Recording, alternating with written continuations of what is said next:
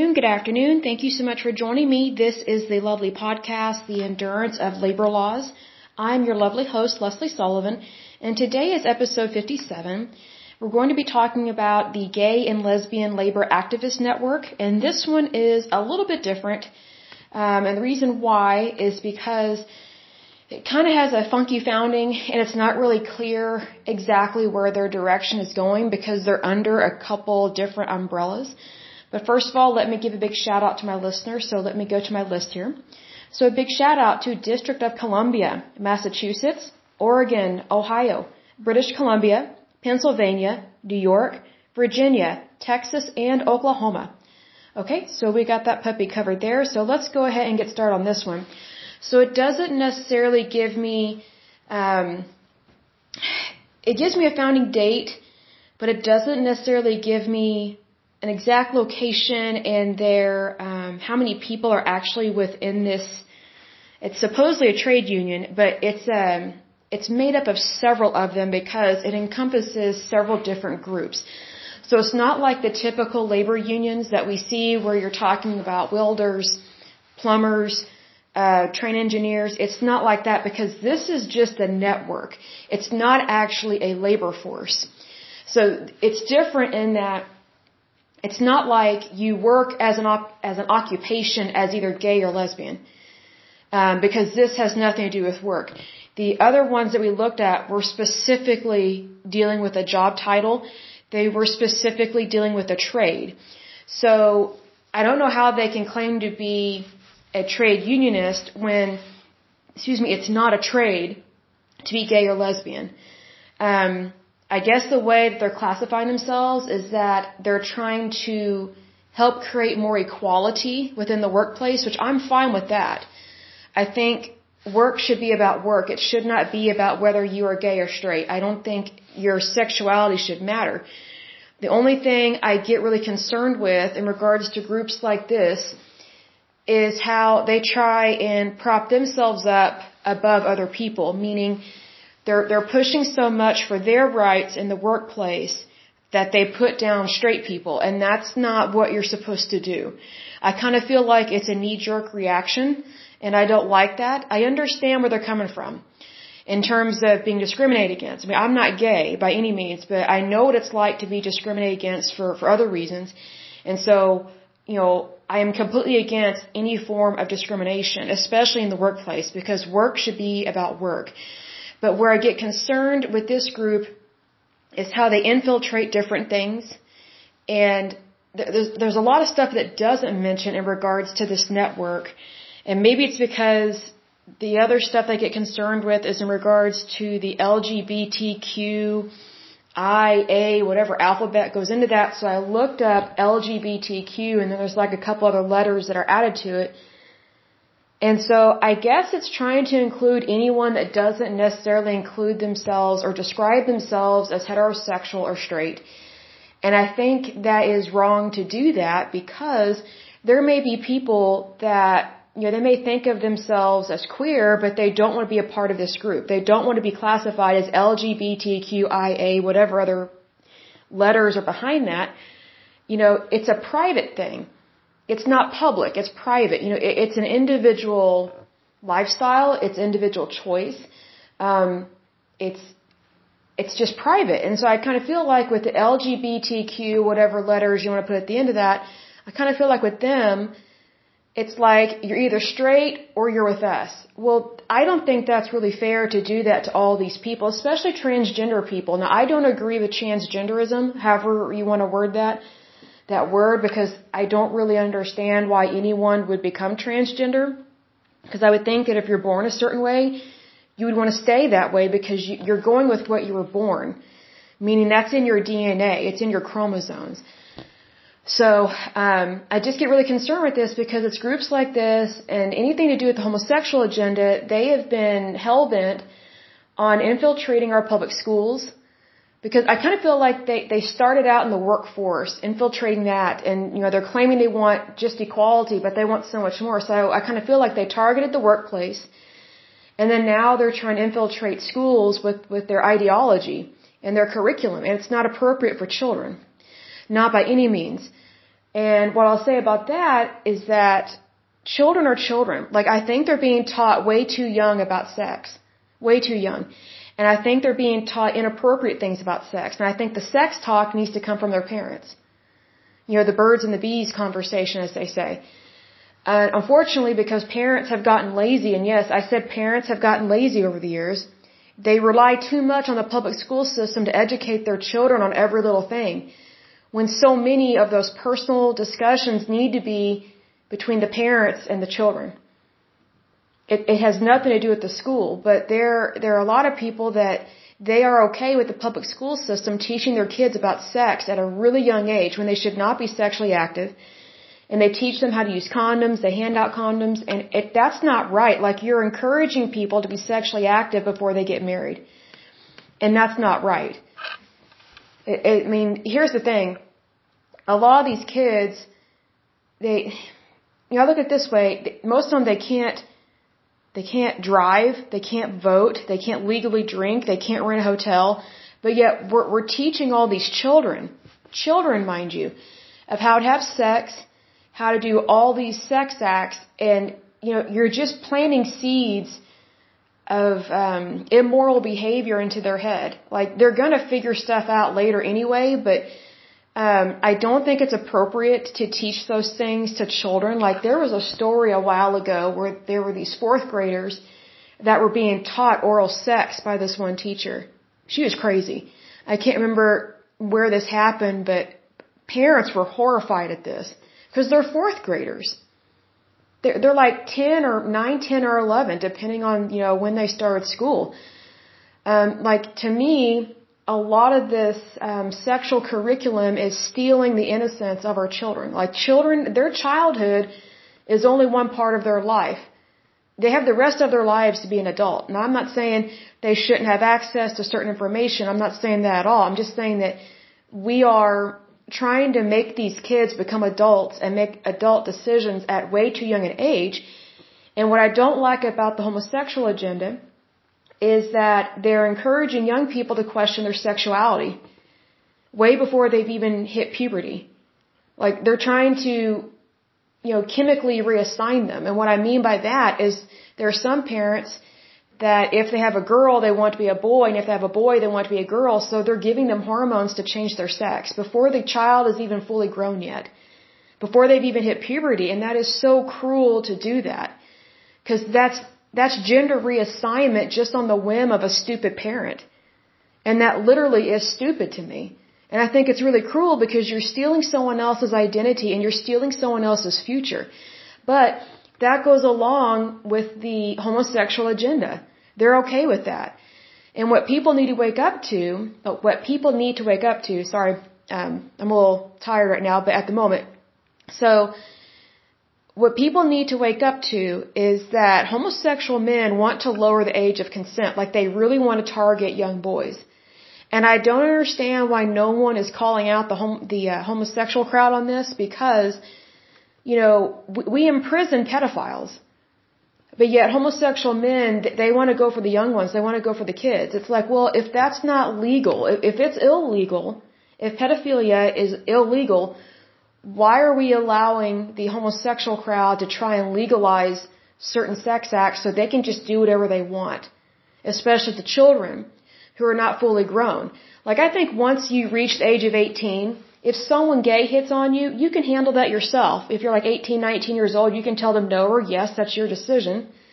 Because that is an adult decision. So whenever you have one group in the United States that is wanting to alter someone else's childhood and give themselves permission to do whatever they want to someone sexually at a young age, that is a sexual crime. And that's really disturbing to me.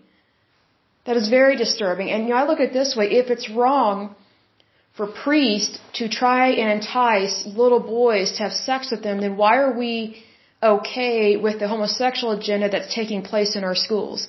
So what they're trying to do um, is the, the homosexual crowd, what they're trying to do, and, and straight people are going along with this. I don't know why. I don't get it. I don't know why you would go along with something that you don't live yourself, like, and that you, you don't practice yourself and it doesn't make, it just doesn't make sense to me. I mean, it's, it's one thing to have differences, but it's another thing to know for a fact that someone's lifestyle is so different and so wrong, but yet we're still going to tolerate it. Like that's not what it means to be an adult. So again, uh, you know, I don't understand how we can just let the homosexual agenda infiltrate our schools, brainwash our kids into thinking, oh, it's okay to be gay, or, or it's okay to pick what sex you are, or it's okay to pick your sexuality even as a child. Those are adult decisions. Those are adult decisions, meaning like they're in adulthood. Like once you reach age 18, you are an adult. And here's another thing. You know, technically the frontal lobe in the human is not fully developed until like age 25. So if that's the case, which it is, like we know that from a, a, physio- a physical point of view, psychological point of view, like we know this from research, you know, if we know this to be true, which we do, then why are we trying to force our children to make a decision that will affect the rest of their lives when they haven't even hit puberty yet? And if they have hit puberty, they're not fully developed yet. And if they are fully developed in terms of like physically, their brain is still not fully developed until age 25. So why are we trying to force these adult decisions onto children? That, that's my biggest concern. Like, I, you know, I don't mind if someone is still trying to figure out their sexuality and they are an adult. Like th- that's their adult decision. Like I don't agree with homosexuality. Um, I, I just don't. I mean, I'm respectful of them, and I've met some really nice homosexuals over the years. I've met some really mean ones. They're usually very gay men, and that um, they're very desperate to try and look and talk like women. I'm like, look, you have an Adam's apple. You have ginormous hands. I mean, you have huge shoulders. Do you really think you're going to look like a woman? No. Like, just accept the facts of what you were born and be grateful for what you were born. You know, be grateful and appreciative and, and embrace who you are naturally that you're a man and probably a good looking man too. So, um, you know, I don't mind people deciding what they want to be when they are an adult, which would be age 18. And even then I would say, hey, at least wait till your mid 20s. You know, give your body a chance to catch up with your thoughts. You know what I mean? Like, like give your hormones a chance to start working at the appropriate levels. Because see, here's the thing, when you're a kid and you hit puberty, there are so many hormonal changes that take place. It's, it's very fast. It's very quick. And I remember being a teenager and I, I was just kind of surprised at all the feelings I was feeling when I hit puberty and I hated it. Like I hated going through puberty. I don't know anyone that actually enjoyed it, but I'm just saying like, I couldn't wait to become an adult because I was hoping that my hormones would calm down and they did, you know, but, um, it was just, it's, it's tough. It's, it's tough being a child. It's tough being a teeny bopper. So I think we need to cut them some slack and, and let them decide on their own who they want to be and, and give them a chance to grow up, be an adult. Um, but unfortunately, with um, groups like this, when they're trying to push the homosexual agenda, especially with the LGBTQ crowd, um, I don't think it's right to steal someone's identity, and that's what you're doing when you're brainwashing people. You know, to me, it's almost like a cult. Like, cults, the only way that they can control people is to manipulate them and brainwash them and convince them that their way is right, as opposed to letting them come to their own conclusion.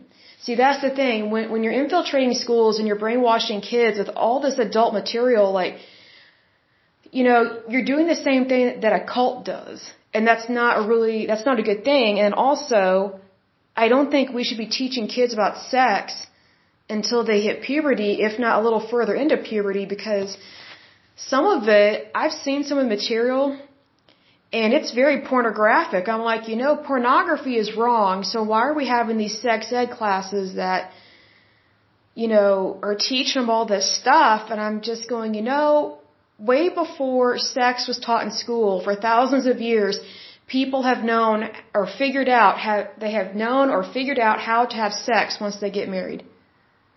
And even if they don't get married, they figure it out. But I think sex um, is better left to be in the sacrament of marriage, which is between one man and one woman. There may be some people that disagree with that, but that is how it's supposed to be. You know, we're not supposed to take sex outside of marriage and then manipulate to how we want it and then call it something else and then claim it's freedom when really you're just enslaving yourself to something that you don't really understand and it's being manipulated. So, I mean, I'll give an example like the uh, sexual revolution of the 60s, the hippies. I mean, they, they totally degraded the Sex Act, totally degraded it, took it out of wedlock. Of course, they're not the only ones to do that. I mean, premarital sex is nothing new. But it really did not help our generation because look at how the rate of marriage has gone down. Like, not as many people get married and then not as many marriages last. A lot of them end in divorce. So I, I think we have just stripped the human family of its dignity. And one way we have done that is with LGBTQ agendas and with the homosexual agenda. I think that's really wrong to teach this stuff and to be okay with it because it goes against nature. You know, you're either born male or female. I mean, there are some hermaphrodites out there that are born with um, both genitalia, but here's the thing when they're born, the doctor, they are aware of these things can happen, so they're trained and medically taught medically trained that you you make a decision on which genitalia is more developed because that's what they're supposed to be because whatever is more developed is what more of the hormones are going to be naturally produced in their body. And it will line up more with that chromosome. So but but my point is this with that is that it's very rare for someone to be born with both. And it's very rare for people to be born not knowing who they're supposed to be whether male or female and so that's why a lot of times, I, you know, I think that when someone is not sure about who they are, they need to see a counselor so, so that individual can figure out what they need to do. Not turn on the TV or the internet and try and figure it out and just, you know, go by what a celebrity says or what this survey says or this research document that may, that they may not completely understand. I think that the individual needs to figure th- these things out because it's their individual journey. It doesn't belong to me and it doesn't belong to you. It's, it's the individual. And I think that if an individual wants to change their sex, wants to do that, that very much disappoints me, but you know, they have every right to do that. But I think they need to wait until they are at least age 18, if not till they're 25, to give their body a chance to grow into the adult that they were supposed to be and that they are supposed to be. You know, because they always have this phrase, well, I'm born this way. I'm like, well, if you're changing your sex, you're not allowing yourself to be who you were born to be. I just find that very hypocritical and kind of weird. And so I think those people are lost. I really do. Like, like in terms of, you know, their identity and, you know, our sexual identity is very important. Very important, but it's also on an individual basis. You know, and that's a very private matter. And I think that should be taken seriously. I think it should be respected. And I think that if someone is questioning their sexual identity, they need to seek help with that. I don't think they're crazy. I think that that is a legitimate question, and I think that they they should receive um, a legitimate resource. You know, I think they should have access to help.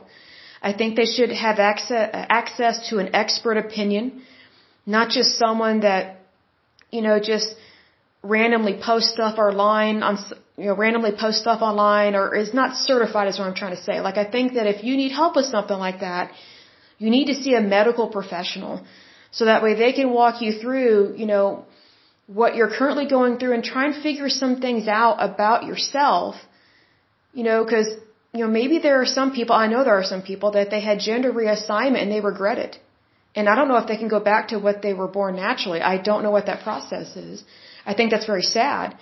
Um, but I do mention this that, you know, I do think that if someone is questioning their sexuality, that they go speak to a professional about it.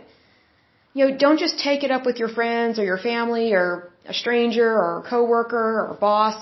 Go to a medical professional, you know, a really good counselor you know, that can help you work out that stuff. Because I will say this, I know that there are some people, they were raised so dysfunctional, they were fed so many lies about human sexuality, whether gay, straight, or sexually confused. They were just fed so many lies about stuff that they don't know which end is up. And I feel so sorry for them because I think regardless of whether you're gay or straight, you need to be told the truth so you can make that decision which lifestyle is best for you and where do you fit into society. I mean, I don't particularly agree with the homosexual lifestyle, um, but that's just my difference of opinion, and that's just because of the faith that I am, because I'm a Christian, and you know I know what God says about homosexuality, but I do believe that you know homosexuals deserve dignity and respect, and we're not supposed to throw them away or be disrespectful to them. Like I've worked with homosexuals, I've had homosexual friends. Um, I've, I've met I've met so many of them over the years, and I'm just like, you know, it's it's not Christian. It's not the Christian thing to do to be mean to anyone just because someone's different or has a different lifestyle. Can I disagree with their lifestyle? For sure. I mean, they probably disagree with my lifestyle that, you know, I, compared to the majority of our population in the United States, I, I live a, a pretty holy lifestyle, or religious lifestyle, even though I don't consider myself religious. Compared to a lot of people, um, they, they claim I'm religious because I don't, I, I don't sleep around. Um, I don't sleep outside of, I don't sleep or have sex outside of wedlock. Um, when I say I don't sleep, I don't mean like I don't ever like take a nap or something. I mean like I'm not sexually active is what I mean. Uh, pardon my wording on that. My brain's a little tired because um, I've been doing a lot of work. Um, I've been writing a book, so I've actually you know published. I've published my third book now, so I am on to my fourth one. So go me, I love it. So that was wonderful. But um, it is exhausting writing a book sometimes. So perfect excuse to drink some Dr. Pepper. Um, but anyway, you know, I think that regardless of what lifestyle someone has, it is my obligation and my duty as a Christian woman, as a Christian believer, to be kind to that person, to show them kindness and compassion. That doesn't mean I tolerate or accept their lifestyle as a correct way. But I love them anyway, and I'm going to show them dignity, respect, regardless of whether I agree with them or not.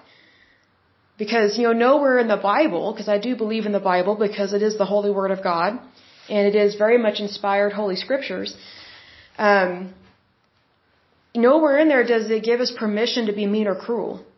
It does give us permission to walk away from bad situations or mean people or, you know, it technically gives us permission to have disagreements, but in a kind in a kind way, you know, and to have a difference of opinion. But nowhere in there does it give me permission to be a jerk or to shame or blame someone or to think that they're going to hell and I'm not. You know, just this wrath of God stuff. That's not, you know, the wrath of God belongs to God. It doesn't belong to me. and It doesn't belong to you. So, you know, even though I disagree with so many things about um, the homosexual agenda, they're still good people.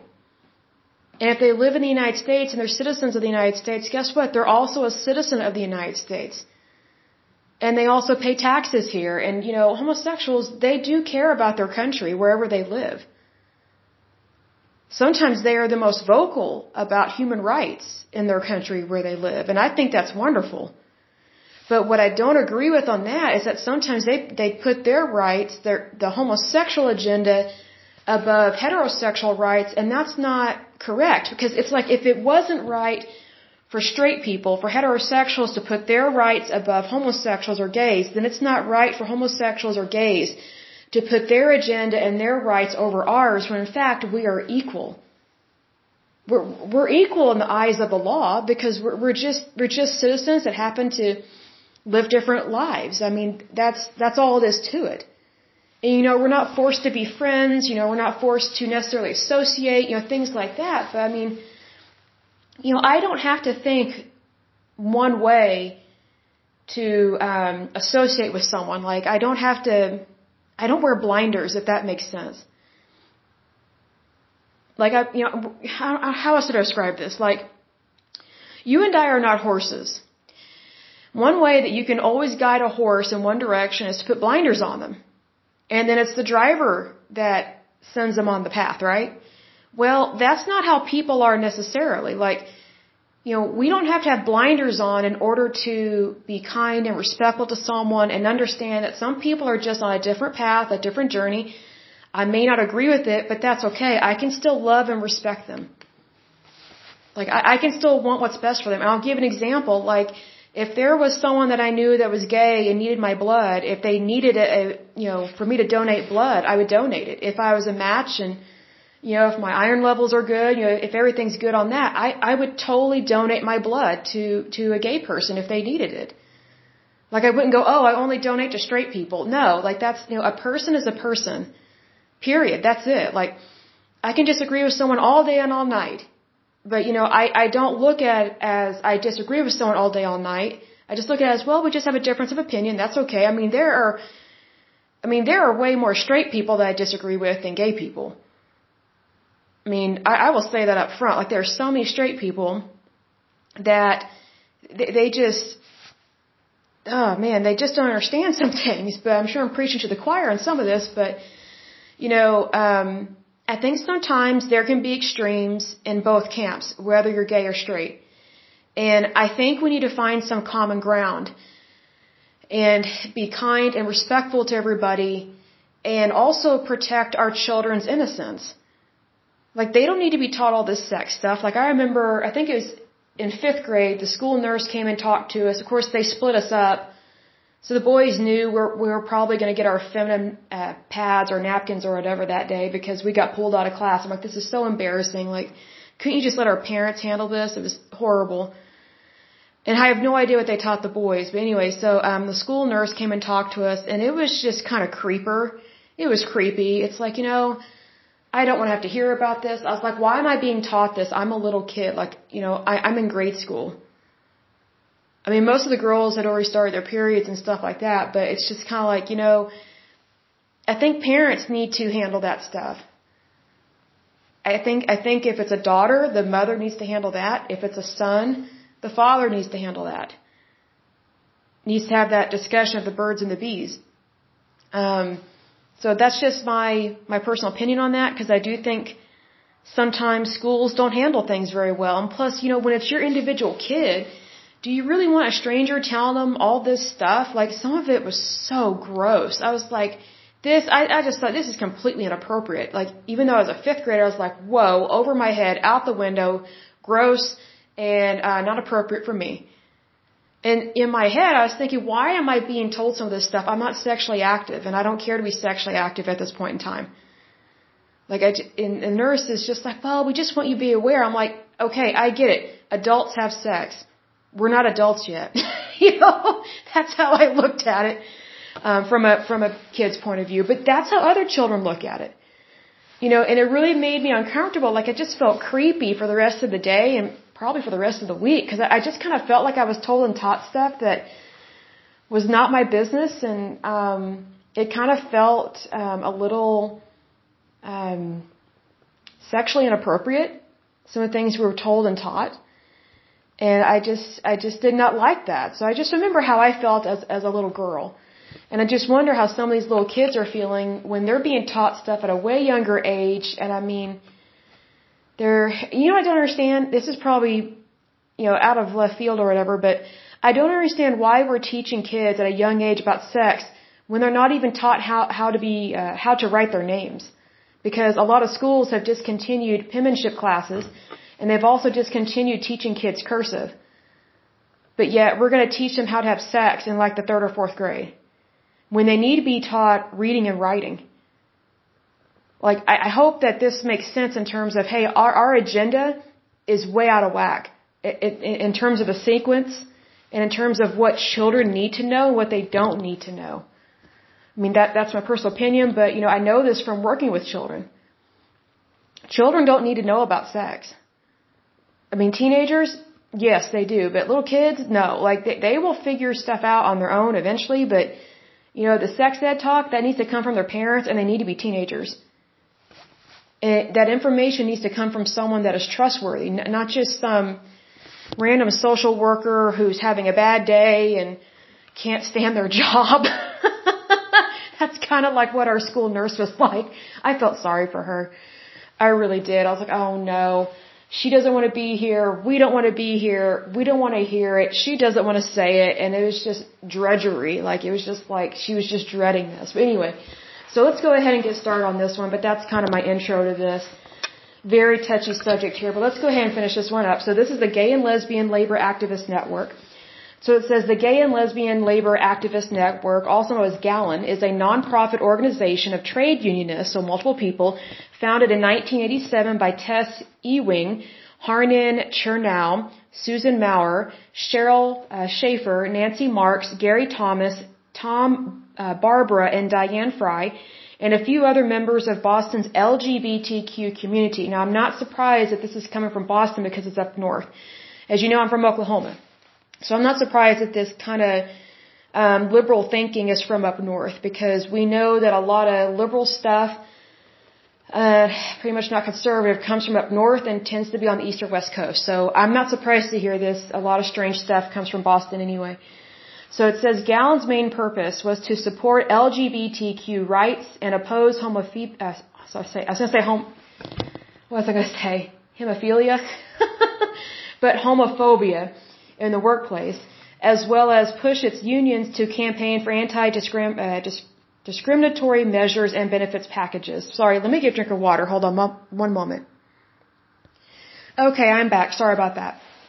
The air is still a little dry here in Oklahoma, but um, here's the thing. I do agree with them on this when they're um, fighting against homophobia in the workplace because that has that definitely has no place being there.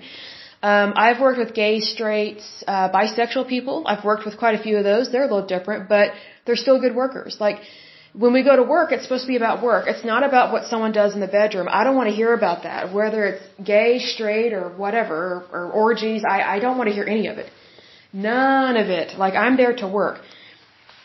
Excuse me, so if someone is being harassed because they're homosexual or bisexual or anything outside of heterosexual, they should not be harassed at all. Nobody should be harassed, even straight people. So I think that we should treat others how we want to be treated. Because what I've learned from being harassed in the workplace is that it's a form of hate. And hatred has no place in our world. I mean, it needs to stop. It's inappropriate, it's cruel, it's inhumane. And so even though I completely disagree with the homosexual lifestyle and the agenda, we still need to respect everybody. We need to be kind and loving and, and um, compassionate. So if we're doing anything outside of that, that's not the right way to live. So, I mean, I have to side with the homosexuals on that part. Um, GALLAN starred as a series of potluck dinners and uh, discussions and later hosted events for the community in partnership with labor unions to campaign for LGBTQ rights within the state of Massachusetts. Again, I'm not surprised that happened up north because they're pretty liberal. They've been liberal for a long time. Uh, GALLAN helped to form the national organization Pride at Work, I don't agree with that, in 1994, which became a constituency group of the American Federation of Labor and Congress of Industrial Organizations, also known as AFL-CIO, in 1997. Today, uh, uh, today, GALLAN is considered a local chapter of Pride at Work. Now, what I don't like about that is that they're pushing the homosexual agenda at the workplace. I don't think any agenda should be pushed at the workplace. I think work should be about work, plain and simple. And it goes on to say, in one of their early flyers, GALLAN stated their mission was to raise lesbian and gay issues within organized labor and to bring labor issues to the LGBTQ community at large. Now, I don't necessarily disagree with that, but I don't completely agree with it because I don't think we should be bringing issues into the workplace when having issues at the workplace is the problem, whether it's gay or straight. The organization believed that both movements could be strengthened by uh, what's that? Recognizing recognizing that homophobia and oppression of working people are linked, and many of the two struggles are intertwined. They listed the similarities between the movements as the following: specific protection for lesbian and gay, wor- and gay workers has been won by many unions in collective bargaining agreements. Gay workers are otherwise protected from arbitrary treatment by employers by just cause agreements in union contracts. Employment policies that discriminate against the LGBTQ community hurt all workers by creating divisions, making workers as a class weaker than they need to be. Many unions such as SEIU and AFSCME have been in the forefront of AIDS education in the fight to prevent discriminatory work policies. National gay labor coalitions have developed and have successfully worked together in Boston, New York, and San Francisco to fight against anti-gay and anti-labor initiatives by the Heritage Foundation and the CORE's interest. Now I want to mention this about the AIDS education thing.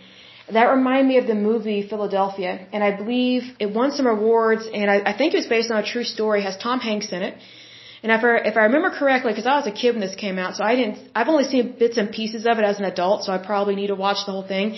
But if I remember correctly, it's about a gay guy um, who's a good-looking lawyer. He goes to work for this law firm. He's having sex with all these other gay lawyers that are there and they have the gay lifestyle, and some of them are married to women because they try and hide their homosexuality. Well, this uh, gay guy who's played by um, Tom Hanks uh, contracts HIV and eventually develops AIDS, and he's fired for having HIV/AIDS. So he was discriminated against and eventually fired. And I'm pretty sure he passed away, if I remember correctly. If I'm wrong, I apologize, but it's a really sad story. And here's the thing. That just saddens me to no end that someone would be discriminated against for contracting a very dangerous virus and then losing their job and being harassed and all this stuff. Um, that is so horrible to treat someone that was hired to do a job and they need a job in order to pay for the medication and the doctor's visits. Like they, they need help, not discrimination. So, I mean, and I, I'm a straight person saying this. Um, and I think that back when AIDS uh, was discovered, I think people were so fearful of it. They were so irrational and so fearful of it that they, they just kind of tolerated really horrible before um, horrible ways of behavior in the workplace. And I, even in some places nice as uh, in, in Philadelphia at, at a law firm. Like ordinarily, like when I was a kid, I never thought that that lawyers would be gay. Like, you know, when I was growing up, we just thought gays were like the silly people because that's usually all the ones we saw were like performers and things like that. Like I didn't know as a kid that there are gay people in every profession. They're just not all as flamboyant. And some of them have not completely come out of the closet, which that's fine. They can stay in there. I am a firm believer that everybody should go back in the closet. I don't want to hear about anybody's sexuality, whether it's gay, straight, or sexually confused, because I think our world was a better place when we respected everybody else's privacy. But if you have not watched that film, Philadelphia, it's a really good one. And um, it describes very well how much this guy suffered at the hands of his employer because of their cruelty towards him. When he didn't need more enemies, he needed a friend. So it's like they're, it's like they're his friend and he's a great employee as long as he never gets sick with anything and as long as it's not exposed that there's other gays that work there at this law firm. So it's kind of the same thing in so many other workplaces where it's like, we're, we're inclusive until we don't like you anymore. That, that's why the word inclusive or inclusiveness is such a lie. Because they are inclusive until they turn on you, which is what happened to this guy. Like, it doesn't matter if someone's gay or straight or whatever they are. It, it's about the job. Can they do the job? What were they hired to do? Like, for example, you know, when you apply for a job, if in the job description it says, you know, let's say you, you know, let's say you're, you're applying for a staff accountant position. Let's say their job requirements are as follows. A four-year degree, have worked in the accounting field for over 10 years, and be heterosexual. Be straight. Be married and have two kids. Oh, and no chronic diseases in your family. Now, does any of that job description sound illegal or immoral? Oh yeah. Oh yeah trying to only hire a certain type of person that's straight, married, and has kids. Or let's say, for example, that, you know, let's go the other way. Let's say, for example, in the job description it says, oh, we only hire straight people, or so we only hire gay people. That's discrimination towards straight people if you're only hiring gays. So it goes both ways. But my point is this your sexual preferences and the lifestyle that you have and that you live has nothing to do with the work that you do because your work is between you and your employer. And it's your job. It's just a way of earning a living. It has nothing to do with what you do in your bedroom. It has nothing to do with that. I mean, even if you're a prostitute, it, your, your employer should not be interfering with that. And I don't agree with prostitution by any means. I think it's horrible, deplorable, and disgusting and wrong. I think it should be illegal all across the planet, but you know, there's lots of sex trafficking. It's really horrible. But you know, my point is this: is that the, whatever happens in someone's sexuality and whatever happens in the bedroom has nothing to do with the job. So someone's sexuality and who they date, you know, where they date, where they live, who they marry, if they have kids, if they don't have kids, if they have a dog, if they have a cat, if they have heart disease, if they have, you know, kidney disease or diabetes, you know, that has nothing to do with the job description. That has nothing to do with completing the actual work. And see, here's why we're having some problems with these discriminations. So whenever there um, were a ton of um, court cases, whether local, state, federal, or uh, Supreme Court cases per se, about discrimination that takes place in the workplace, um, I kind of feel like our federal government had a knee-jerk reaction. And so now whenever you're filling out um, like new hire information, and it asks you what sex you are, sometimes asks you your religion, your race, and now they're asking you about your sexual identity in terms of, you know, do you identify as homosexual or, or heterosexual, or sometimes they just say gay or straight. And I'm just like, how is that anybody's business? Like, if we're not supposed to be discriminating against someone because, you know, they're male or female or gay or straight or white or black, then we shouldn't be filling out these forms at all. But unfortunately, because of all the stuff that has happened, the federal government got involved and it did something very stupid and now this form oh it also includes do you have a chronic disease or a disability or um, or are you a disabled veteran or are you a veteran? Like all of those things can be used against you unfortunately and employers do it all the time. And people will say no Leslie that doesn't happen. Yes it does. Because just think about what all you're saying and what you're answering on the on those forms and I'm going to get a quick drink of water. Hold on just a moment.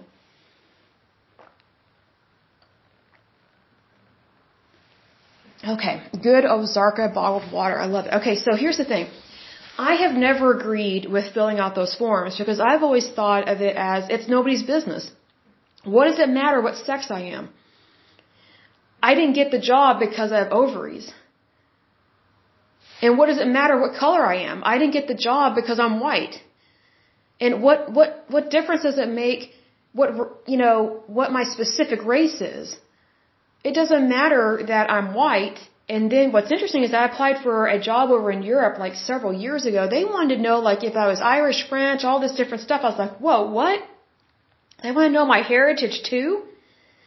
It was so invasive. And I just thought, you know, like that just, that just bugged me. I just thought we are getting so off course, like we're overreacting to so many things. It's kind of disgraceful to the human race. Like if we're not supposed to be practicing discrimination, then we shouldn't be asking all these questions.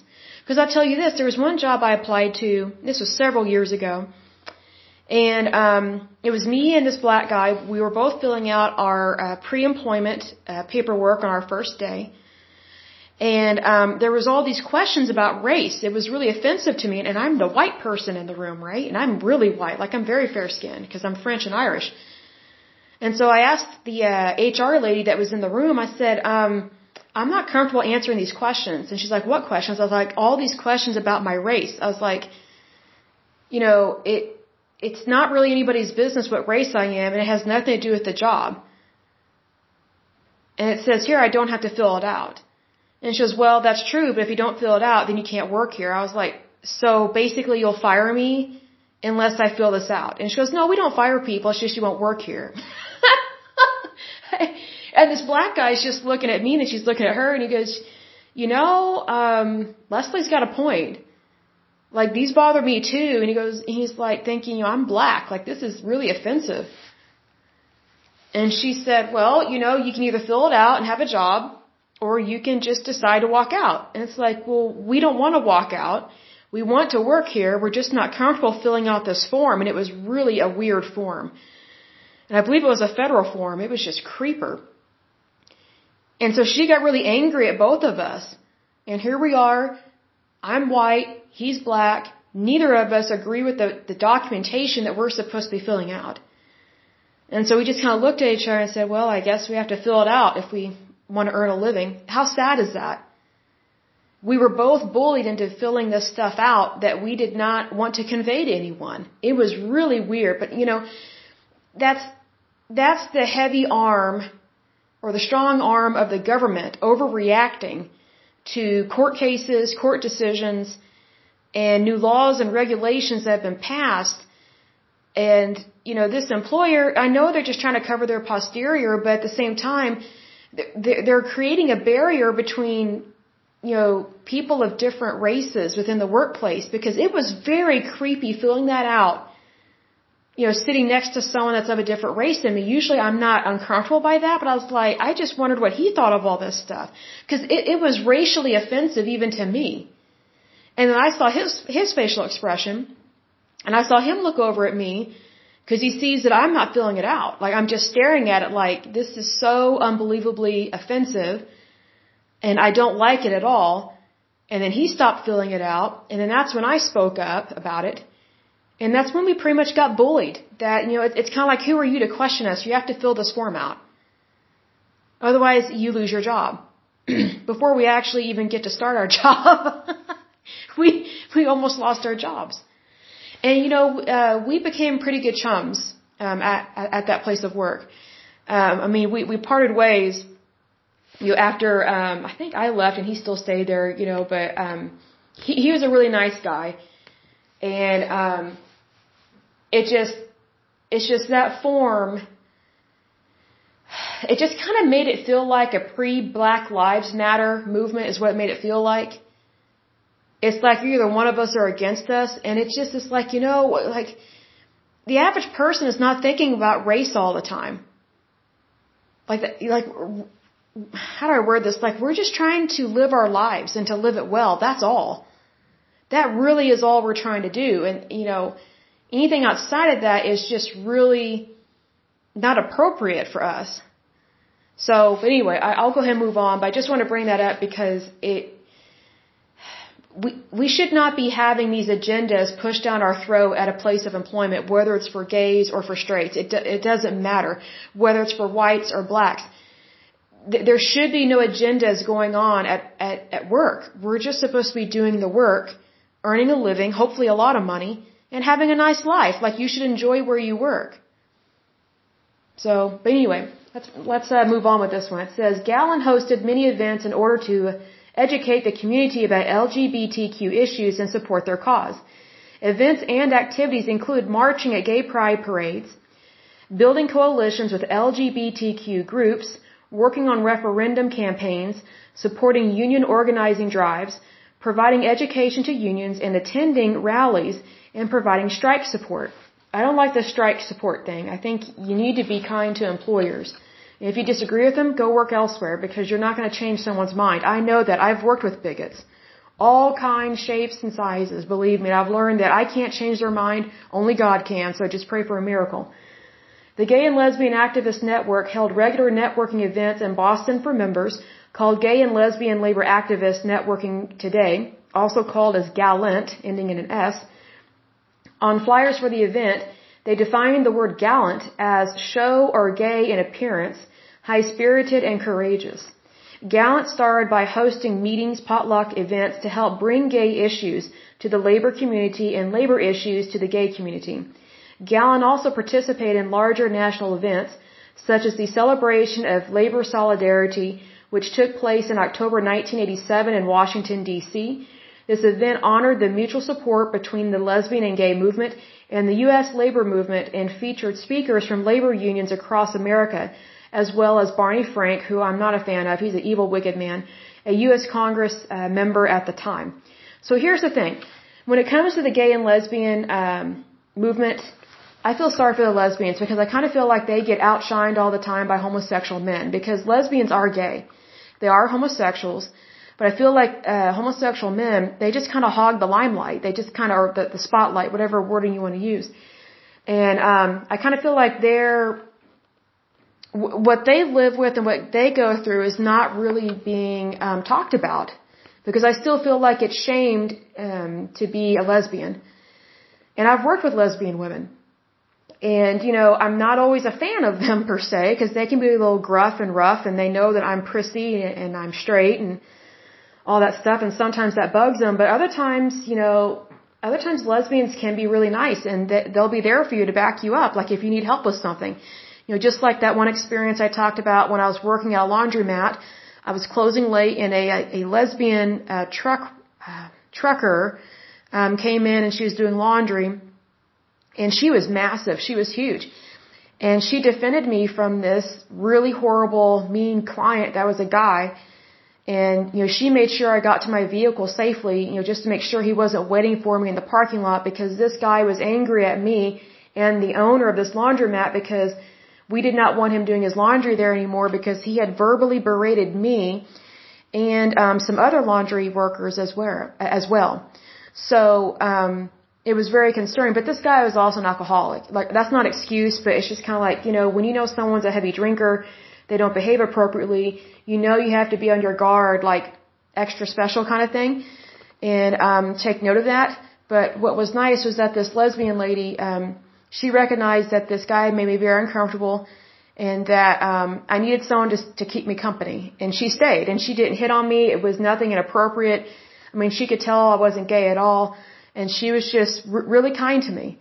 And you know, I never saw her again after that. And um, you know, she wished me well, and you know, I wished her well, and you know, she walked me to my vehicle, and and she got in her truck, and she had to continue her journey in her semi truck because Oklahoma has a lot of semi vehicles or um, semi trucks that go through our state because we have, I think, two or three major interstate highways that go through the middle of Oklahoma.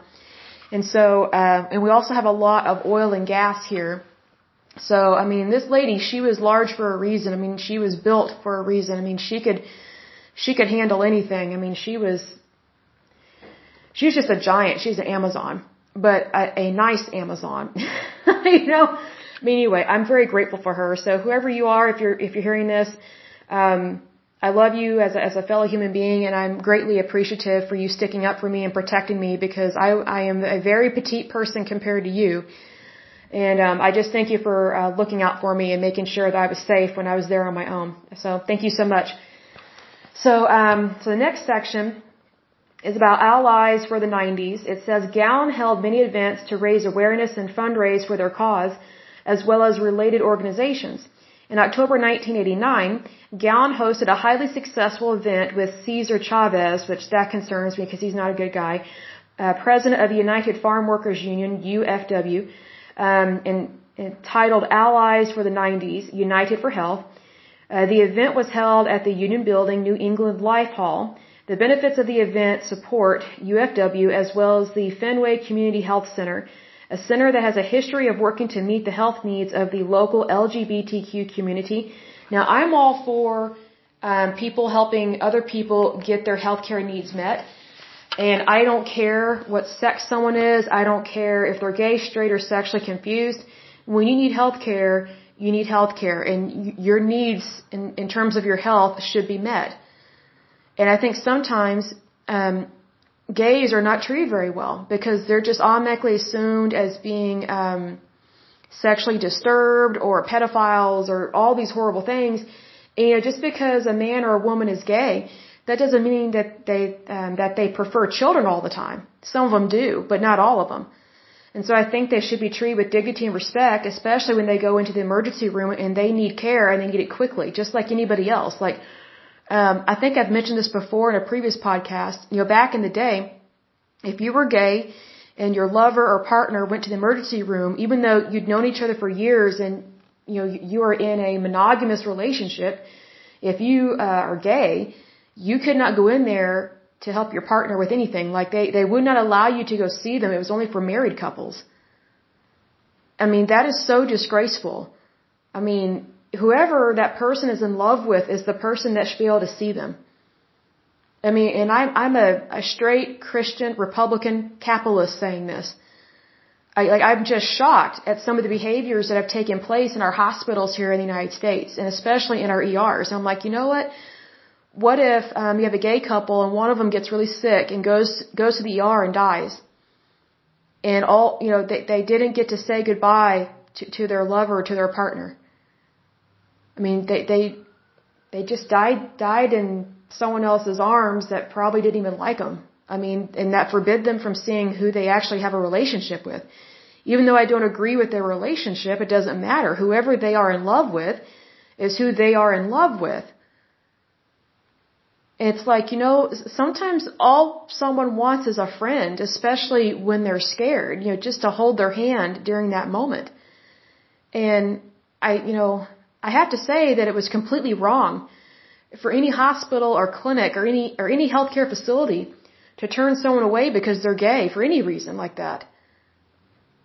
I mean, it just, I think that just fueled uh, the fire of getting a homosexual marriage approved, which I do not agree with homosexual marriage. But, I mean, how do you think these people were going to react? They're being told, you can't come in here unless you're a married couple. Well, of course, now they're going to want to have gay weddings.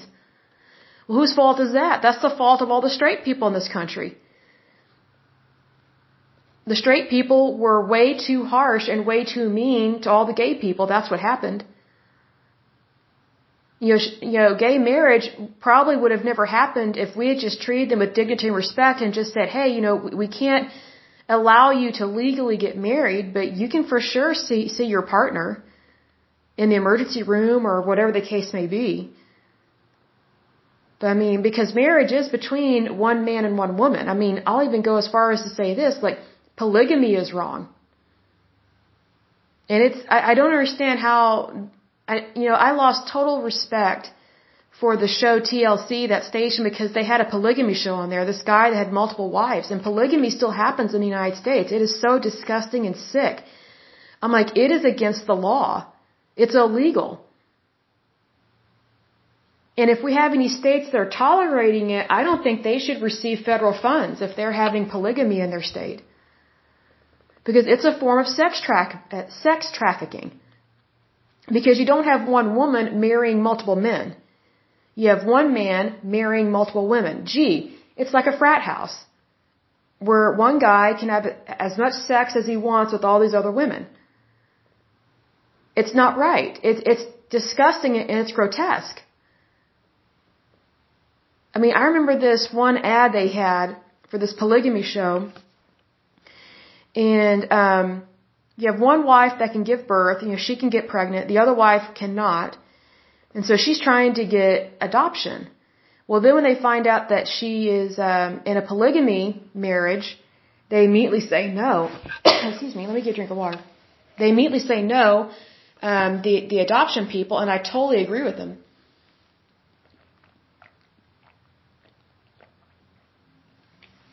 Polygamy is not a safe place to raise any child, especially little girls. And we know that from um, Mormons, um, some really crazy Mormons. And I've met some really sweet Mormons. I've met some really kind Mormons that you know that are not polygamous. But I tell you what, there have been some serious sick cults within the Mormon. I don't even know if you call a faith, but it's it's definitely a cult. Um, but um, it's always the men marrying these really young girls, like 12 or 14 year olds, and they marry all these young girls. Well, those are somebody's daughters and their children. And they're usually being married off to these really hideous, ugly, old men. Like that's a pedophile. Like, I mean, that, that's a, that's a sex offender. It's horrible. Like it's, it's so wrong it is just unbelievably wrong. And I, I saw um, that show on TLC, and, and they're promoting the polygamy lifestyle. And, and they're trying to glorify and make it seem like these women like each other and that they see each other as sisters. I'm like, no, they do not. And I'll say this, what if you were one of those women that was married to that guy, you're living in the same house as all these other women that he's having sex with, and all this guy does that's married to all these women is he's just going from one bedroom to another sleeping with the with his different wives. Well, let me ask you this. And this is not for children to hear whatsoever. Um, if you were one of those other wives, how would you like hearing your husband having sex with one of his other wives all night long? How sick and disturbing would that be? That's why it's wrong. It's, it's, it's so grotesque. I'm like, it is sex trafficking. It is legalized sex trafficking. And the biggest problem with polygamy, right now that's going on. I haven't heard of a case this year yet, but um, there are so many girls that are, and I mean girls, I mean like under the age of 18, like way under the age of 18. Usually they are married off into these families where this guy is way older and then they're trying to escape and they're trying to leave. And here's the thing, if they get caught trying to leave, I mean, they get shamed, blamed, beaten, mistreated, and sometimes killed or tortured. Or, or, or they get thrown out of the community because they're, they're considered a traitor because they, they didn't want to be used for sex. How sad is that? These are, these are girls. These are minors being treated this way. So, I mean, we have to be careful what, what Pandora's box we open when it comes to sexuality. Because unfortunately, when you open the Pandora's box of homosexuality, it opens the floodgate to so many other things. And I don't know why it does that, but it just does. We've seen that in several different cultures and several different societies. And it's always, it's almost always the women and children that suffer the most. Almost always. So I, I know that um, when I was a kid, we we didn't have to worry about the homosexual agenda.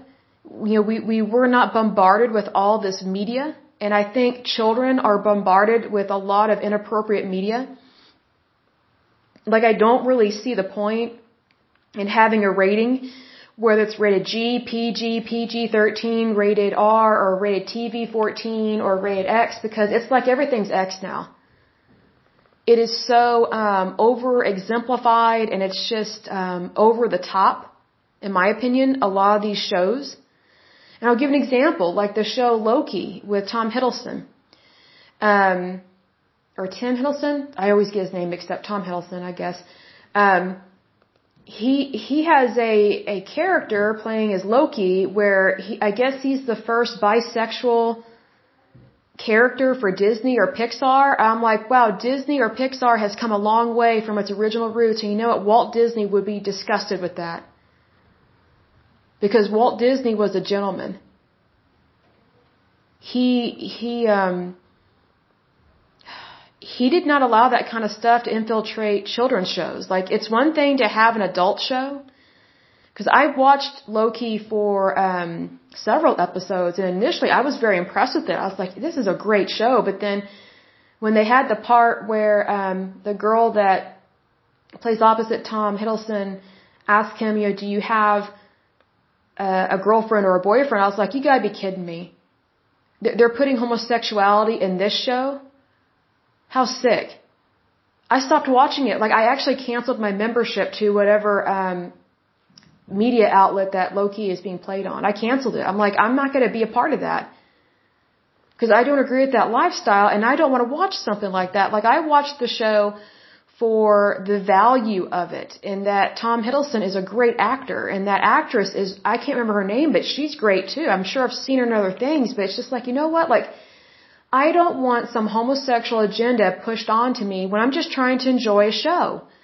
Like I don't even have to hear about straight sex for heterosexuals like I really just wanted to hear about you know um, Loki's adventures, I guess you could say. And, and it's, it has nothing to do with being bisexual.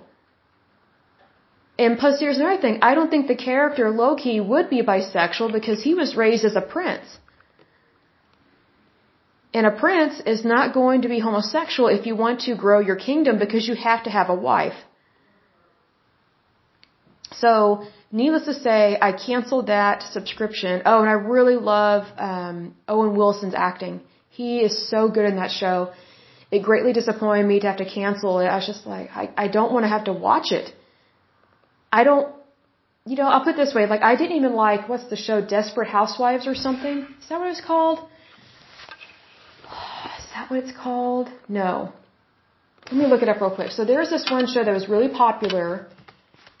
Hold on a second. Desperate Housewives. I don't think it was a. It says the comedy drama. Yes, I think this is it actually. Yes, because I recognize Eva um, Longoria. Um, I remember when that show came out, Every woman I worked with was watching it. Um, and so I thought, oh, Leslie, you're so missing a wonderful show. You've got to watch it. So I watched one episode of it and I was so sickened by it.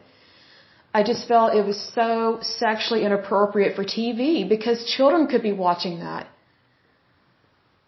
You know, I think that should have been on on uh, HBO or, or Cinemax or one of those other stations that is uh, for adult material like Comedy Central or something. But um, I just thought, you know, and I'm quite a bit younger than these actresses that are in that show, but I just thought, you know, when people are older than me, I expect them to be mature and I expect them to um, behave appropriately and to do appropriate work.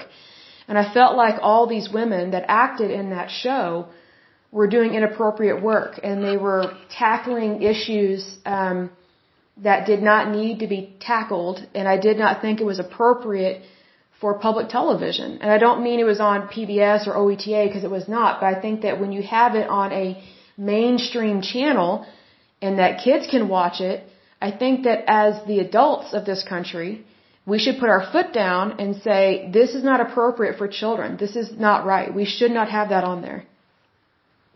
So, needless to say, like whenever I see some of these actresses, like, like their shows, I don't watch them because I was very disappointed in their work that they participate in such a um, sexually degrading show. I, I just thought you're selling sex, you're, you're you're selling scandal. I'm like, why why can't you sell morals and values? I mean, why, why can't you sell clean humor, good humor? I mean, I'll give an example. Like you can watch. Um, who's one of these vulgar comedians that I wish they would clean up their language because they actually are funny. Like Bill Burr. I love Bill Burr. His stuff when he was younger was way funnier than it is now. Um, but I wish he would stop using horrible curse words because um, I've had to stop watching him because of that because it's just too much. Now let's look at the opposite. Let's look at Sinbad. Super funny, but doesn't use any bad language. It's it's super hilarious. And you know what? He's made a lot of money over the years. He's been very successful.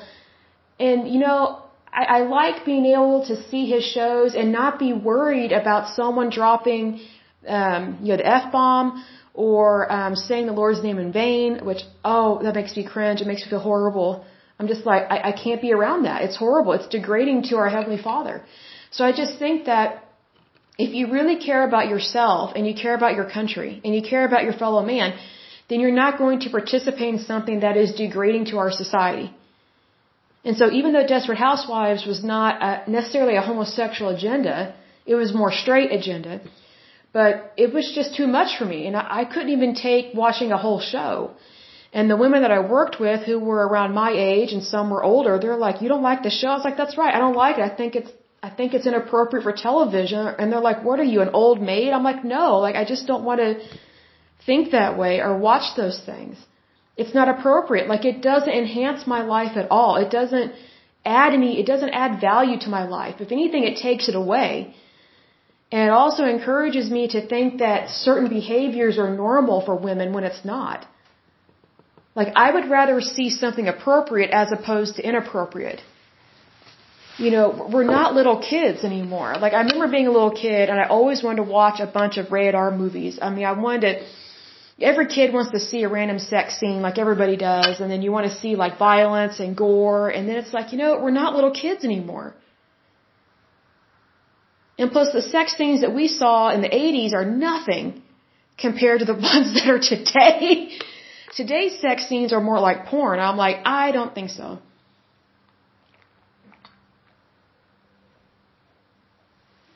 getting a drink of water. But anyway, let's continue on. I, I digress. Um, anyway, so anyway, make sure that whatever you're watching is appropriate. And you know I want to encourage you? I want to say this. If you're okay with homosexual stuff being on TV, I challenge you to something. And I want you to write me back on this. I want you to message me back and let me know how this goes.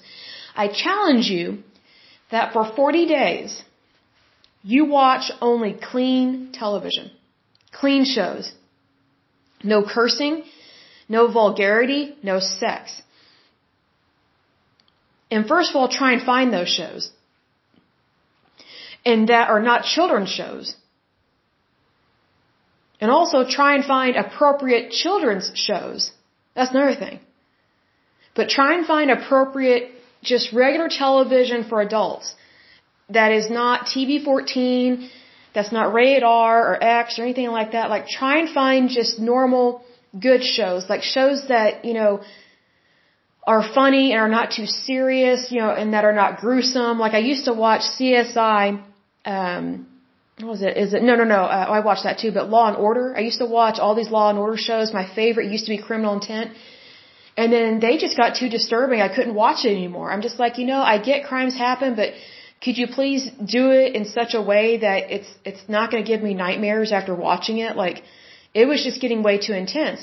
Because the original Law and Order was great, but then the cases just got weird. I'm like, are these writers running out of ideas that they need to try and make it so that every case is about evil, wicked serial killer? I'm just like, we don't need that because that's not who's doing all the crimes in this country. Um, but anyway, I encourage you try and find good, positive, appropriate uh, TV shows, regardless of whether you're watching from Amazon, YouTube, Netflix, Peacock, you know, whatever these other outlets are, and just really, oh, and also try and find shows that do not push a political, liberal, or homosexual agenda. Not even a conservative agenda, but just no agenda at all. Like just be a normal television show and not try and push a cause or an event or things like that. And I'll give you examples of ones that are really good. They're just good, wholesome shows. Um, I would say Everybody Loves Raymond, The Andy Griffith Show, I Love Lucy, Are You Being Served, Keeping Up Appearances.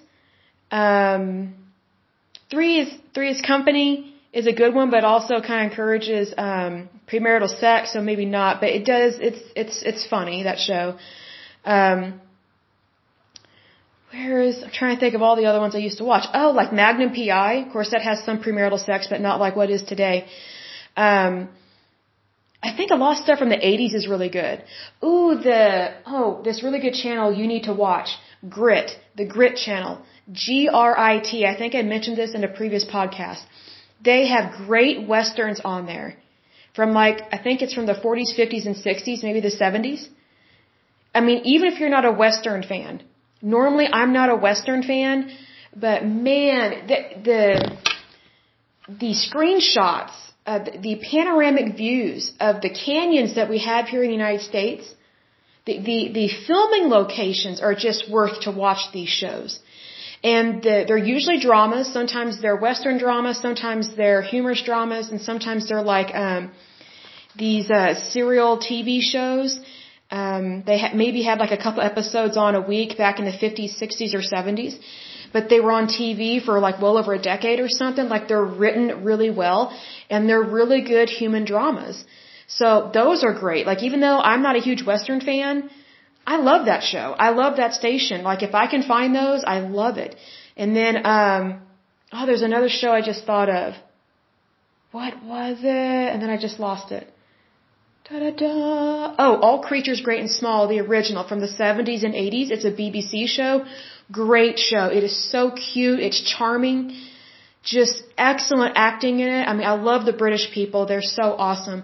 I'm going to say this to Great Britain. You need to work on your shows because the the recent ones, especially the last 10 or 20 years, they have become so gruesome and so disgusting, I can't take it. Like, I usually love watching detective shows, but these are so grotesque, just murderous kind of shows, and it's just, um, they're too gruesome. I mean, I, I mean, I, I prefer Agatha Christie, Miss Marple. Like, have some more gentle shows. Like, you can have a, a murder theme, but, you know, don't be so graphic and, you know, rapist or crime scene or things like that. Like, you know, have like, uh, was it Hercule Poirot, Miss Marple, and then, um, oh, there were some other ones that were really good. Oh, Rumpole of the Bailey. He's not a murder mystery, but he, that is an excellent show to watch from the BBC. And what I love about that show is it talks about court cases. Some of them are real, some of them are not real, that occurred in Great Britain um, during the 60s and 70s. So that's really interesting because I love that. But it's a, it's not a documentary, but it's like a, kind of like a humorous melodrama, I guess you could say. It's done so well. But um, you know, just try and find shows that are not um, basically what is popular right now. And I, I'm telling you to, um, or challenging you to watch those for 40 days. And only watch those if you're going to watch TV or television or whatever the case may be. And I want you to really give your brain a chance to comprehend what you're watching because here's what you're probably going to experience because this happened to me because I used to watch really violent stuff. I used to just watch whatever was on. I was like, oh, I can't really find anything else. And I was like, oh, I need to really work on my brain here. I don't want to plant these seeds of gruesomeness in my brain because it's just too graphic.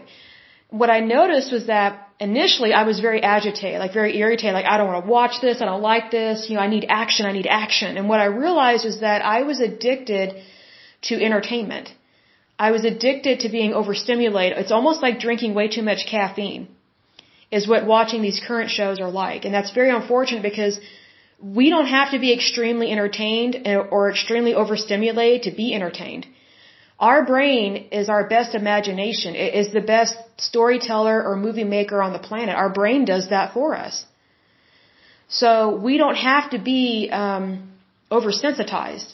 Because over time, if you're oversensitized, you become desensitized. And that's why we have a lot of people that have a lot of apathy. Not empathy, but apathy, meaning they don't really care. They just kind of shrug off uh, social and civil responsibilities that people long ago, like 20 or 30 years ago, used to take very seriously. So just FYI, um, you will feel some apprehension probably the first couple days, if not the first week or so, depending on how addicted you are to these very aggressive and sexually addictive shows, I would say, because some of them are sexually graphic, and I'm just like, I can't handle that, um, or vulgar. And so um, then I started noticing that when I started watching these other shows, that they were still entertaining. They just weren't so rated R or TV 14. I noticed that the more I watched these other shows, I was happier, I was calmer. Like I could still find joy in life. I could still find joy in watching these things, but it wasn't just over the top. You gotta be happy. Oh, there's a crime. Oh, it's violent. Like it wasn't like that at all. It was, you know, there's there's only so much your brain can take, and um, I think we overstimulate our we overstimulate our brain with social media, and then we go right into watching something, and then while we're watching something really graphic or gruesome, then we're checking our phone, answering a text, answering a call, doing all this stuff. And I tell you what, the best setting on my phone is do not disturb. I kid you not, the moment I wake up in the morning, actually my phone, I kid you not, I used to just uh, turn my phone on do not disturb from 8, from 8 to 5. So that way I could focus on my work, whether I'm at work or whether I'm at home working, you know, you know, during COVID and things like that. And now my phone is almost always on do not disturb unless I'm expecting a very important phone call. Like my phone is silent most of the time now. It's been like that for almost hmm, two or three years now. And I learned that when I'm watching something to not have my phone right next to me. Because I don't want to see the screen come on. I want to give the show or the person I'm talking to or the person that's talking to me, I want to give them my full attention. I want to be present in the moment. And I realized that I was so distracted. I was so um, trying to find something to fill a void in my life. And then I realized I don't have a void. I'm just overstimulated. It, it matters what you watch, what you read, what you see, what you hear, and what you do. So I challenge you, listeners, I challenge you to a challenge here for 40 days. Do not watch any of the stuff we just talked about. Only watch the things that we just talked about, I probably should reword that. Do not watch anything that's TV 14 or PG 13 or rated R, but only watch the good stuff, like from kind of like back in the day. And, and give your brain a chance to relax and to have joy. I challenge you to that because I think, I think what will happen to you will be like what happened to me. I have a calmer life now. I didn't realize that I was hyper and um, I was overstimulated. I was anxious. I was nervous. Um, I was always trying to multitask all the time, and I hated multitasking. But my brain just I had trained it. I had allowed my brain to be trained into thinking I constantly have to be doing something. I constantly have to be doing something. when in fact we don't. We don't have to constantly be doing something because we're already doing something.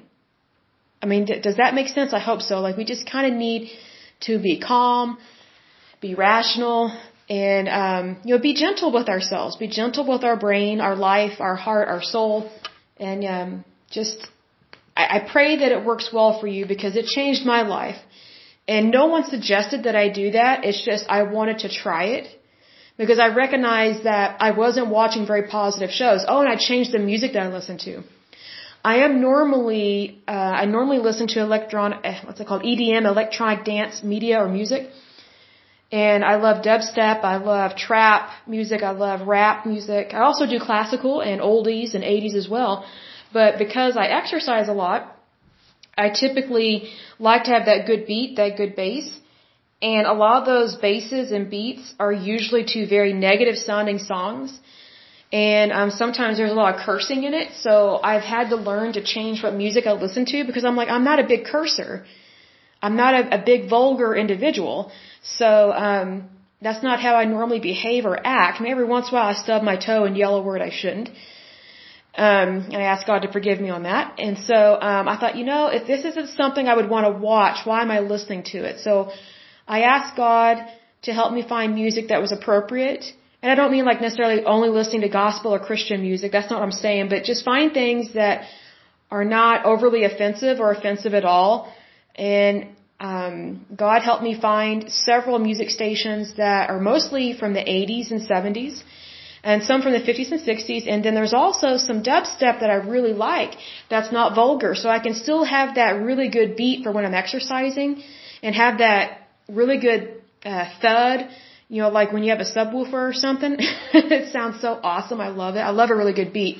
I love a really good bass. But anyway, um, I encourage you to mix things up and to really, you know, draw a line in the sand and just give this a try. Just give it a try like I did, and it was a huge sacrifice. Like my, I kid you not, folks, my brain fought me.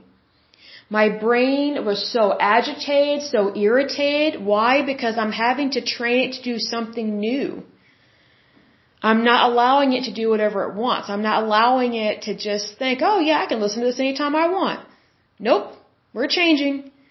You would, you would be surprised how agitated my brain was. I noticed it. And so then I um, had to make sure that I didn't tell anybody off. if someone irritated me or something.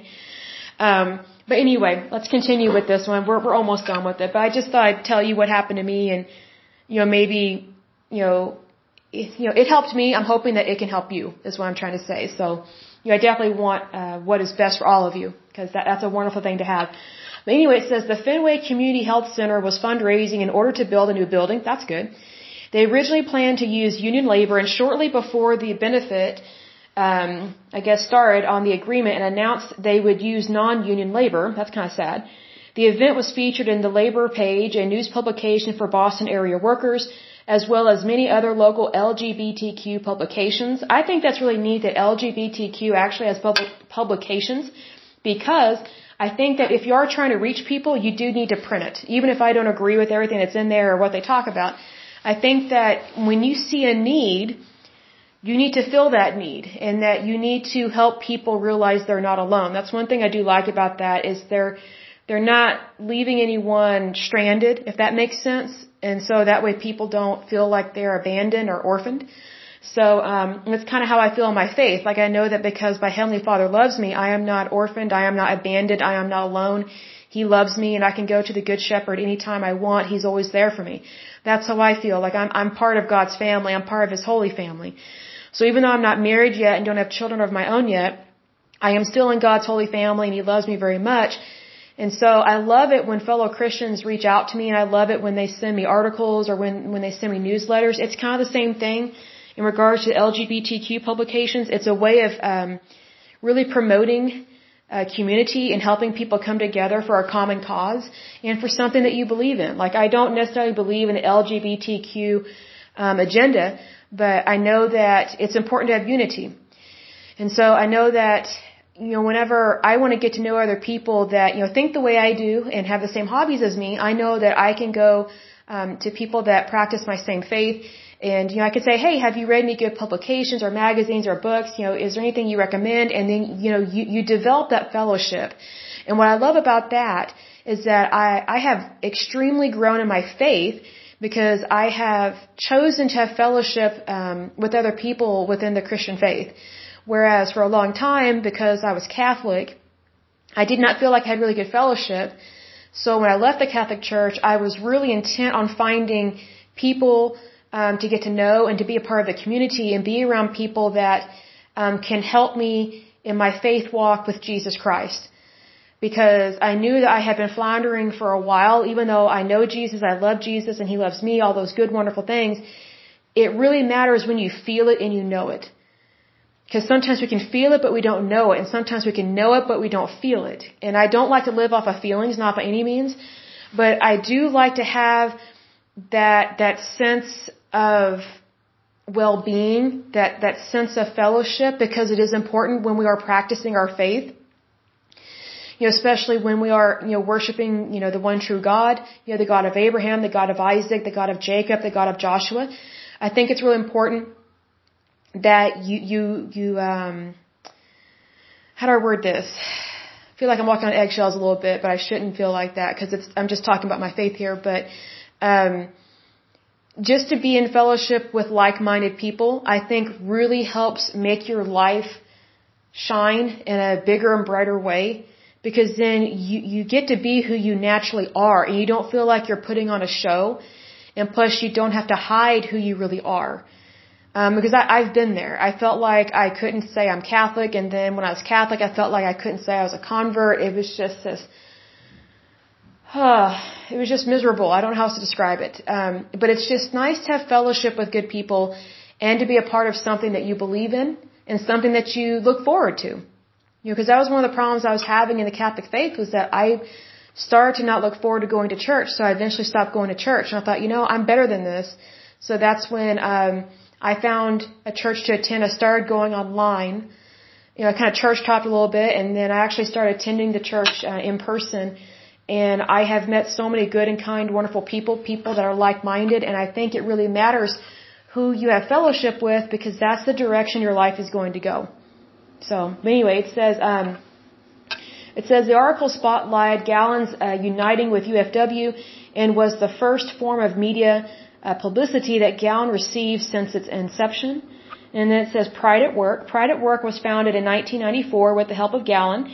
Pride at Work is a nonprofit organization and an officially recognized con, um, constituency group of the American Federation of Labor and Congress of Industrial Affiliations, or sorry, organizations, also known as AFL-CIO. Pride at Work organizes support between the labor movement and the LGBTQ community for social and economic justice I, I get very concerned with that because whenever someone says they want social and economic justice, it usually is a very liberal way of looking at things. Because I remember this one meeting I went to, it was at a Catholic church, and let me get a drink of water. Hold on just a second. Okay, I'm back. So, there's this one meeting I went to at a Catholic church. It's called Listening Groups. It's where um, the bishop or archbishop wanted to hear thoughts um, basically from parishioners at, at uh, all the parishes within his archdiocese or diocese. He wanted to know what they were concerned about and what they wanted to work on and what they felt like we needed to work on um, as Catholics and as a community. And there's this one crazy nut lady that was at our table. And she goes, well, we, we need social justice. And she was really like just crazy about it. And so we, she sounded like a nut. And someone at our table asked her like, what do you mean by social justice? Like what, and she just says, well, social justice. Don't you know what that is? Is like it's social justice.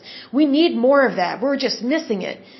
And we're just like, what do you mean social justice? Like, can you give us an example? Like, is there something that happened? Is there, um, you know, something that happened at a job or maybe a church? And she couldn't tell us anything, nothing. It, it's just a, a catchphrase. It was a very popular phrase at the time. Oh, we want social justice. You know, put your fist up in the air. Social justice, social justice. Just over and over again. And we're just like, okay, I have no idea where this lady came from, but she is weird. You know, I always find it interesting whenever someone says they want social justice and they're not specific about what they want. You know, are you talking about uh, labor unions? Are you talking about trade unions? Are you talking about the workplace? Are you talking about um, the police force? Like, are you talking about some type of brutality? Like, give me an example. And so we didn't give her an example. We were expecting her to tell us one because here's what I've learned about that. Like, if I were to be talking to someone that was as nutty as her, I'd say, well, what are you talking about? And then I start giving specific examples. And she goes, oh yeah, that, yeah, that, that's it, right there, that, right there. That tells me she didn't actually have an example ready to go in her head. She's just trying to get on the bandwagon of yelling social justice because she doesn't have the brains or the initiative to actually focus in on something that actually does need social justice. Like be specific. Like what are you willing to fight for? So people that just make these, you know, they're, they're just loud people that don't really amount to anything in terms of what they do because all they do is yell stuff, but they're not really, they, they don't really care to be a part of something. They, they just want to look like they're a part of it. Like they just want to look like they're important and they want to look like they know stuff, but when it comes down to it, they really don't. Because if she actually did believe in social justice, she would say, well, I saw this on TV and I uh, investigated and I really think that we're having this specific problem. And you list it, you know, XYZ or ABC or 123, you know, list specific bullet points of what is happening, how it is um, offending that person, and then, you know, what do they want to do about it? You know, what's, what's the result that you want? What's the goal? See, unfortunately, whenever people start toot tooting that horn, social justice or economic justice, they very rarely give specific examples. And I'm not going to give them examples. I'm not going to give them ideas. Like they need to come to me and say, hey, this is what I've noticed. This is what I, help, what I want to help out with. And I'll give an example of something that I actually helped out with as a little girl. And I think I already said this in a previous podcast. But when I was in, um, it's a fourth grade or fifth grade. Is it? I think it's the third or fourth grade. I wrote a letter to the principal of our grade school requesting hot water be installed in all the bathrooms in our school because all we had was cold water. Well, during the winter months here in Oklahoma, it can get below freezing and it gets really cold here. Like it may say it's only 20 degrees, but the wind chill can make it like negative two. Like it can get really cold here. Well, the water that's being pulled um, into the tap that comes out of the faucets in the bathrooms is coming straight out of the ground. I mean, it is freezing cold. So because the water was cold, these kids would use the bathroom, but they wouldn't wash their hands. And I always did. I was like, this is disgusting. Like, I don't, it was so gross. Um, I always wash my hands. But I noticed that, hey, if we had hot water, you know, just like we do at home or something, these kids would actually wash their hands. So instead of yelling, I want economic justice or I want social justice, instead of doing that like people do today, I was very specific about a problem that I saw, an issue that bothered me, and I came up with a solution. And as a, a third or fourth grader, I wrote a letter on my Lisa Frank fancy stationery, which is like unicorns, bubbles, and kittens on it. I think I did mention this because I remember um, mentioning about Lisa Frank stationery. But um, so I wrote a letter, and uh, you know, the, the stationery with the the letterhead and the envelope. It was so cute. It was, I absolutely love that letter. And so I turned it in to the principal's office. And then come the next year, I'm guessing I would have written that in third grade, because then it was fourth grade. I didn't even think anything else about it. So I dropped off the letter when I was in the third grade, and in the fourth grade, um, I got pulled out of class by the principal, and all the kids were like, Leslie's being pulled out of class. What did she do? Because she never gets in trouble, which is true. I, I never really got in trouble. Even the teacher was like, why is the principal pulling her out of class? Like, did something happen? Did something happen to her parents? Did something happen to her sister? You know, like, what is going on? So the principal pulled me out of class, and she was not a particularly nice principal. She wasn't the, she wasn't the mean one I talked about later on. This was actually, she was a nice principal, but she was stern um, like she had the short haircut like a guy, but she was not butch. She was married. She just happened to be older and, and got sick of fixing her hair super fancy. So, I mean, she still had cute hair, but it was more like um, how women wore their hair super short, like in the 50s or something.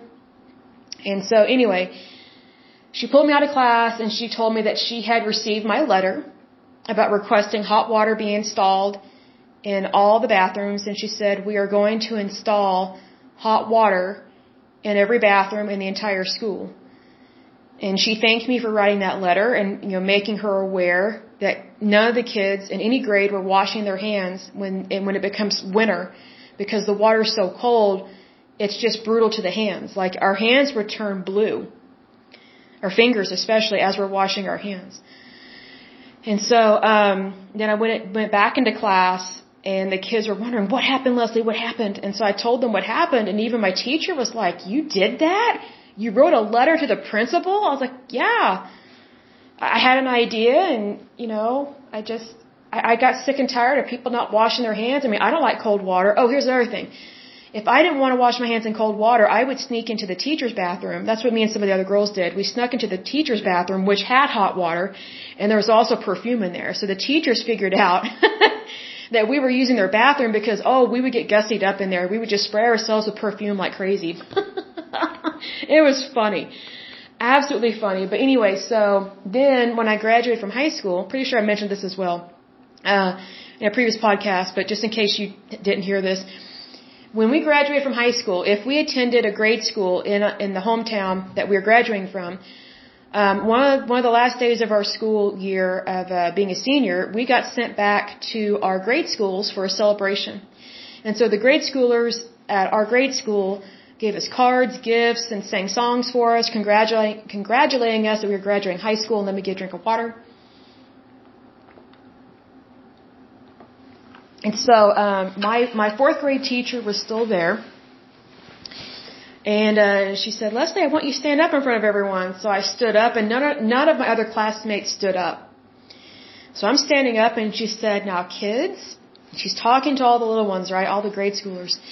And she said, I want you to know how special this young lady is. I don't know if you know this, but this young lady, who's now graduating high school, back when she was your age, she wrote a letter to the principal requesting that hot water be installed in every bathroom. And because of her letter and her dedication, hot water tanks were installed in every bathroom of this school. And that's why we have hot water. And all the kids just looked up at me like, wow, wow. It was like I was, a, it was like I was a celebrity to these little kids. It was funny. But it also, it, it embarrassed me, like it, like not in a bad way, but in a good way, because, you know, sometimes I'm kind of shy when standing up in front of people, but, um, in the people that I went to school with, my, my, my classmates, they were just looking at me like, oh, you know, like they could care less. But I mean, literally they could care less because they weren't the ones that cared. They were some of the ones that were not washing their hands after going to the bathroom. so, and so I was like, oh, you grubby paw people, you know, but anyway, these kids, they were so cute, these little kids. They're just like, whoa, she wrote a letter to the principal. That's so cool. It was pretty cool. And then uh, I'll tell you this. Um, there was another time that uh, I I know my bathrooms. I've always been um, a stickler for bathrooms of how I want them to be. So if I don't like how a bathroom is, I complain about, but I give an idea on what to do, how to fix it. So when I was in mid high, I think that was the ninth or tenth grade. No, no, no. It would have been earlier than that. I was in middle school, so I was in seventh and eighth grade. So um, let me think. No, no, no. I'm trying to think about who my principal would have been. I'm thinking about the school. No, I was right the first time. I would have been in mid high, in ninth or tenth grade, because I was looking forward to getting to drive. So I need to. Yeah, that is correct. Okay, so um, I was in mid high, which is ninth and tenth grade, and so um, I noticed that kids, well, girls, were not flushing the toilet after they're going to the bathroom. And so then I would go in there and all these toilets would be full of urine and feces. And I'm like, you're telling me you can't flush this? And it's like industrial flushers, right? Like, cause it's a, it's a large school. And so, um, I was like, we really need to work on this. And I noticed that whenever people did not, um, flush the toilets, they also were not washing their hands. And so there were times that we, we had really horrible outbreaks of the flu in our school. I noticed that. And so, because um, there were certain bathrooms I would avoid because I didn't want to get sick. And they thought I was crazy because I was always washing my hands, and whenever I walked into the bathroom, I would go into every stall and flush the toilet because I knew it was going to be loaded with with feces or, or urine. And I'm like, well, this is how disgusting some of you people are because you're not flushing a toilet. Like, is this how you are at home? Possibly. I'm glad I don't live with you. But anyway, so I went to the principal and I said, hey, um, I'm noticing this. I'm noticing that sometimes we have outbreaks of the flu really bad. And also we have outbreaks of other diseases, uh, especially associated with E. coli. And I know what's causing it, so I told her what, what's causing it. And so um, I said I have two ideas. And mind you, I made an appointment to see her. Like I didn't even write a letter, I just made an appointment. And you can do that. So feel free to make an appointment. Um, well, I don't think any minors are listening to this, but if, if you are, feel free to make an appointment with your principal or vice principal anytime, especially if you have really good ideas how to help your school and also cut down on disease and outbreaks and things like that. And I think that's really good considering how bad COVID was.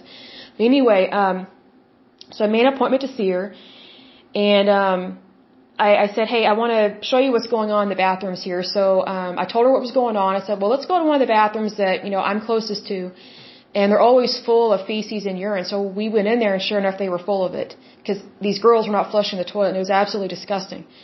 And they know better. They do know better. So my idea um, to combat the grossness of these bathrooms and to combat um, the outbreak of disease within our public school um, was first of all. to install um, automatic flushers. Let me get a drink of water. So I recommended um, installing automatic flushers on all toilets. So if these people are going to be lazy bums, doesn't matter. Once their bum lifts off that toilet, it's going to flush. So they can. I was going to say they're. I was going to use a bad word anyway. Um.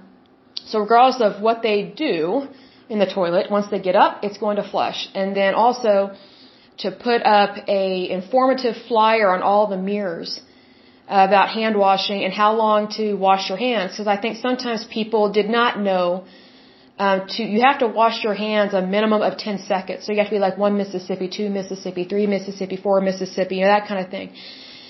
And so, um, so then, um, come the next year, and the, oh, here's the thing, the, the principal, I think she was the vice principal, um, she she loved my ideas. She thought it was great. Um, she really was um, taken aback that I cared um, about this. And I said, I know people don't speak up about stuff because they act like they don't care because they literally don't care, but I do. Like I don't like walking into a filthy bathroom. And I think that if ever we have guests here it's a poor reflection on our school, our town, and our state that every single toilet is full of urine and feces because no one flushes after they go to the bathroom. And then they're not even washing their hands. Like it's absolutely filthy and disgusting and it spreads disease. So either they're doing it intentionally or they literally don't know what can spread disease. So, um, which I don't really buy it that they're completely ignorant, and neither did the vice principal. So she said, "Well, I agree with you." She goes, "You know, if this can help keep our students safe and we can um, make the bathrooms a cleaner and more sanitary place and if we can cut down on disease because i said look when these kids start getting sick they get everybody sick. So we're missing school because of this.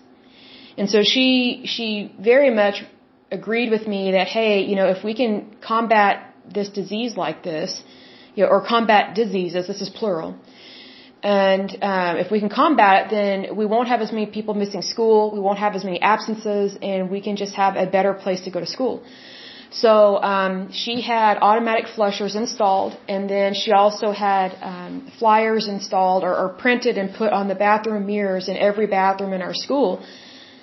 And I was just like, "Amen! That is so awesome." But you see, that, that's one of those things that it's it's like if if there's a social justice or, or economic justice, or if there's something that you want to do, like you notice a problem, slamming your fist on the table or, or doing a fist bump you know, in, in the in the air and throwing your fists in the air like Black Panther or Black Lives Matter, and you know, when you're not really um, addressing the issue and doing it in a peaceful, calm manner and go directly to the source and not be on TV, not throwing hissy fits, not being violent, um, you get a lot more done when you care as a person as opposed to caring as a group. Does that make sense? Because I think, you know, what would the impression have been to this vice principal if I'd gotten all my girlfriends together and said, hey, why don't we march down to the vice principal's office and tell her that if she doesn't install automatic flushers, we're, we're going to strike and we're not going to show up to school and we're going to picket. Like, I think she would be like, you people need to go back to class and you need to approach this in a, in a uh, appropriate professional business like manner because you're not going to get stuff done acting like a bully.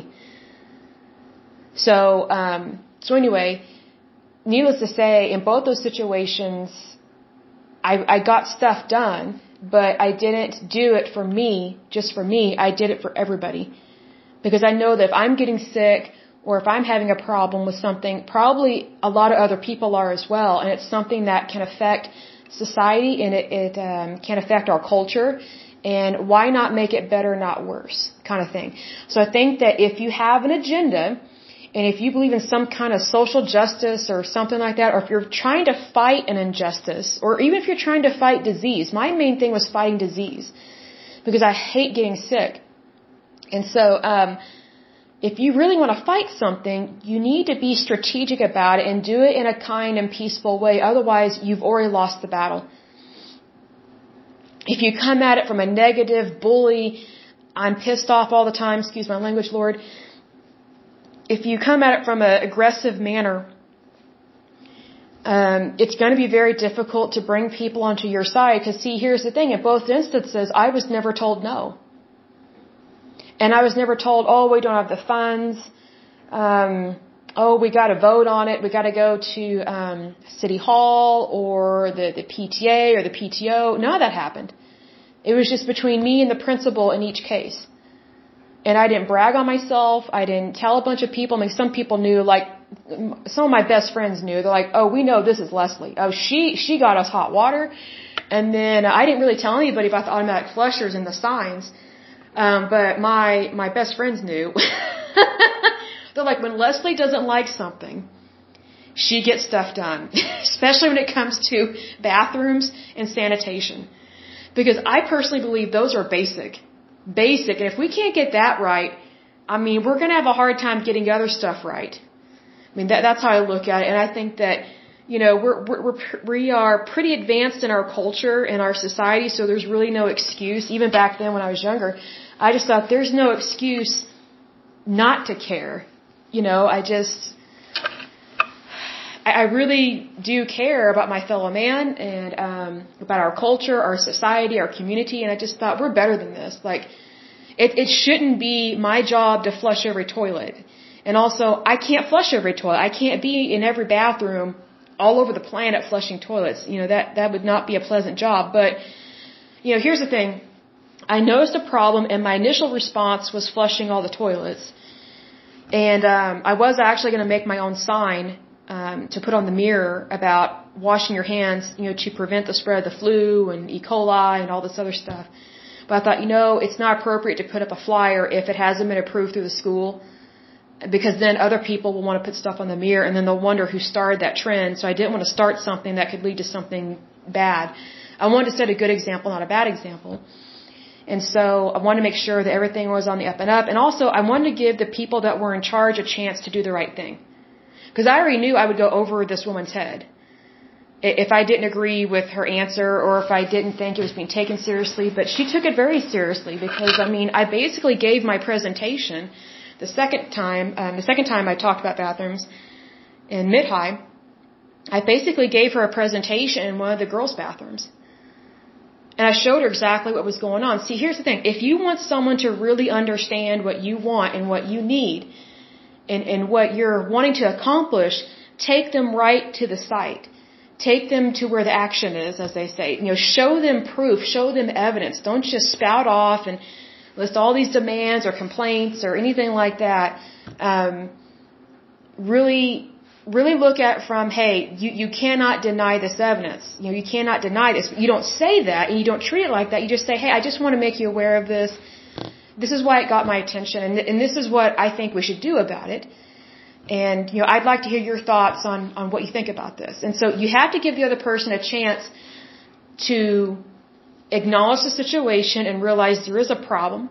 And you have to give them a chance to comprehend the situation and also give them a chance to come over to your side. And you know, give them a chance to agree with you. Like, like let it be their idea is what I'm saying. Like, let it, let it be them that chooses to support you, not you saying you're gonna support me, you're gonna do what I want. None of that is relevant.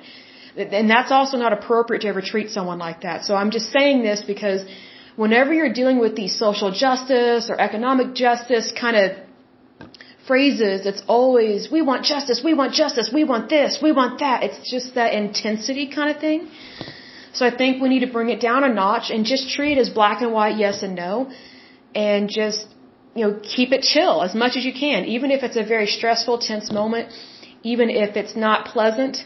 Um, just do what you can to keep your calm, and you know, it, it controls your nerves as well, and plus also, it gives you confidence and it, and it gives more validity to your request and to your, um, I don't want to say demand, but it gives more validity to um, the, the situation that you're bringing to light and, and what you want to see done and what you want to see happen. So I pray that that helps you because it helps me a lot. And I did all of that as a minor. I mean, just think how young a fourth grader or third grader is. Let's see, I would have been nine years old the first time I got something done. And then the second time I would have been 14, I think. I would have been 14 years old. And I wasn't influenced by adults. I wasn't um, told how. Uh, well, my mother helped me. I didn't tell exactly what what I wanted to do the first time. I just said, you know, if I want to write a letter to the principal, how do I do that? Or or how, or how do I um, let the principal know about something? You know, I was very vague about because I didn't want it to be for my mother. Because also I didn't want my parents to get involved in it because I feel like sometimes when parents get involved, they, they, they take it over. And my parents were not the type to do that, but I really wanted this to be private. And plus my mother knew me and trusted me. She knew I wasn't a, a nutter.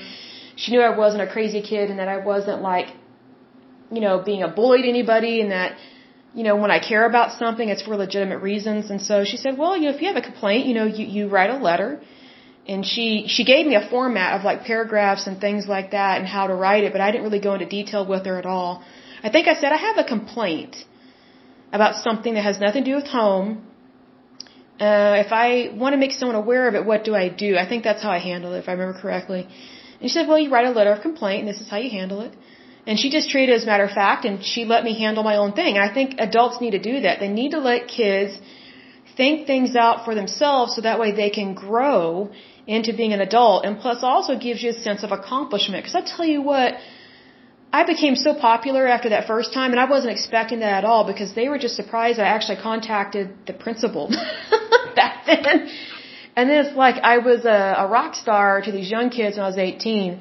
Um, and, uh, because, you know, of what my teacher said about me. And then these little kids, they didn't even know about the second bathroom complaint and what I did to help with that bathroom. Um, anyway, um, I'm just saying that, you know, when you care about something, that's great. Care about in the right way, in the appropriate way, because the last thing I would want is that if you notice something that's wrong, the last thing I would want is for you to not be successful at helping there be a better outcome. And that, and that you didn't get a chance to, to make a wrong right, or, or you didn't get a chance to really help the situation. You either didn't get to help at all, or you made it worse.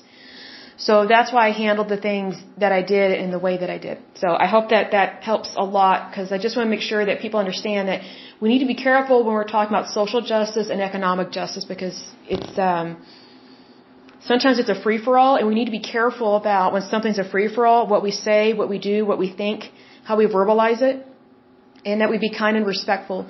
Because, you know, even if I disagree with someone, I'm still going to be kind and gentle. Like, even though, like, I would be going to the bathroom and I would know when someone was sitting next to me in the stall, I can hear what they're doing. I don't like hearing it, but you can hear it. And I know they didn't flush and I can recognize their shoes. you know, like I know what class they're in. I'm just like, you know, like, you know, sometimes people need an extra incentive or, or, or, or a, um, or a reminder on what is the appropriate thing to do in the bathroom. So, um, which is to flush when you are done and wash your hands uh, vigorously after you have gone to the bathroom. But anyway, so it says Pride at Work has a national chapter as well as over 20 local chapters across the country. Today, GALLAN is considered to be Boston's chapter of Pride at Work. So that is it for um, this episode. The next one will be, let me take a look. Let's see, it's going to be Glass Molders, Pottery, Plastics, and Allied Workers International Union. I will make sure we have not already done that one because we have done some that are, that are in regards to, I believe, molders, if I remember correctly, because there was one union that we did where there was a um, tiff between carpenters and a different union in terms of labor contracts because moldings had come out in regards to plastics and I guess plaster. So the carpenters and the pottery people, two two uh, like two totally different trade unions, two totally different classes of employment. They were trying to figure out who should get those contracts because technically they both do the same type of labor. It's just um, the materials that are used that are different. So I'll make sure we haven't already done that one, just so it's not duplication. But anyway, um, I pray that um, that you loved this podcast and that you have a wonderful day, a wonderful week, and I pray that you're happy, healthy, and whole. Thank you so much. Bye bye.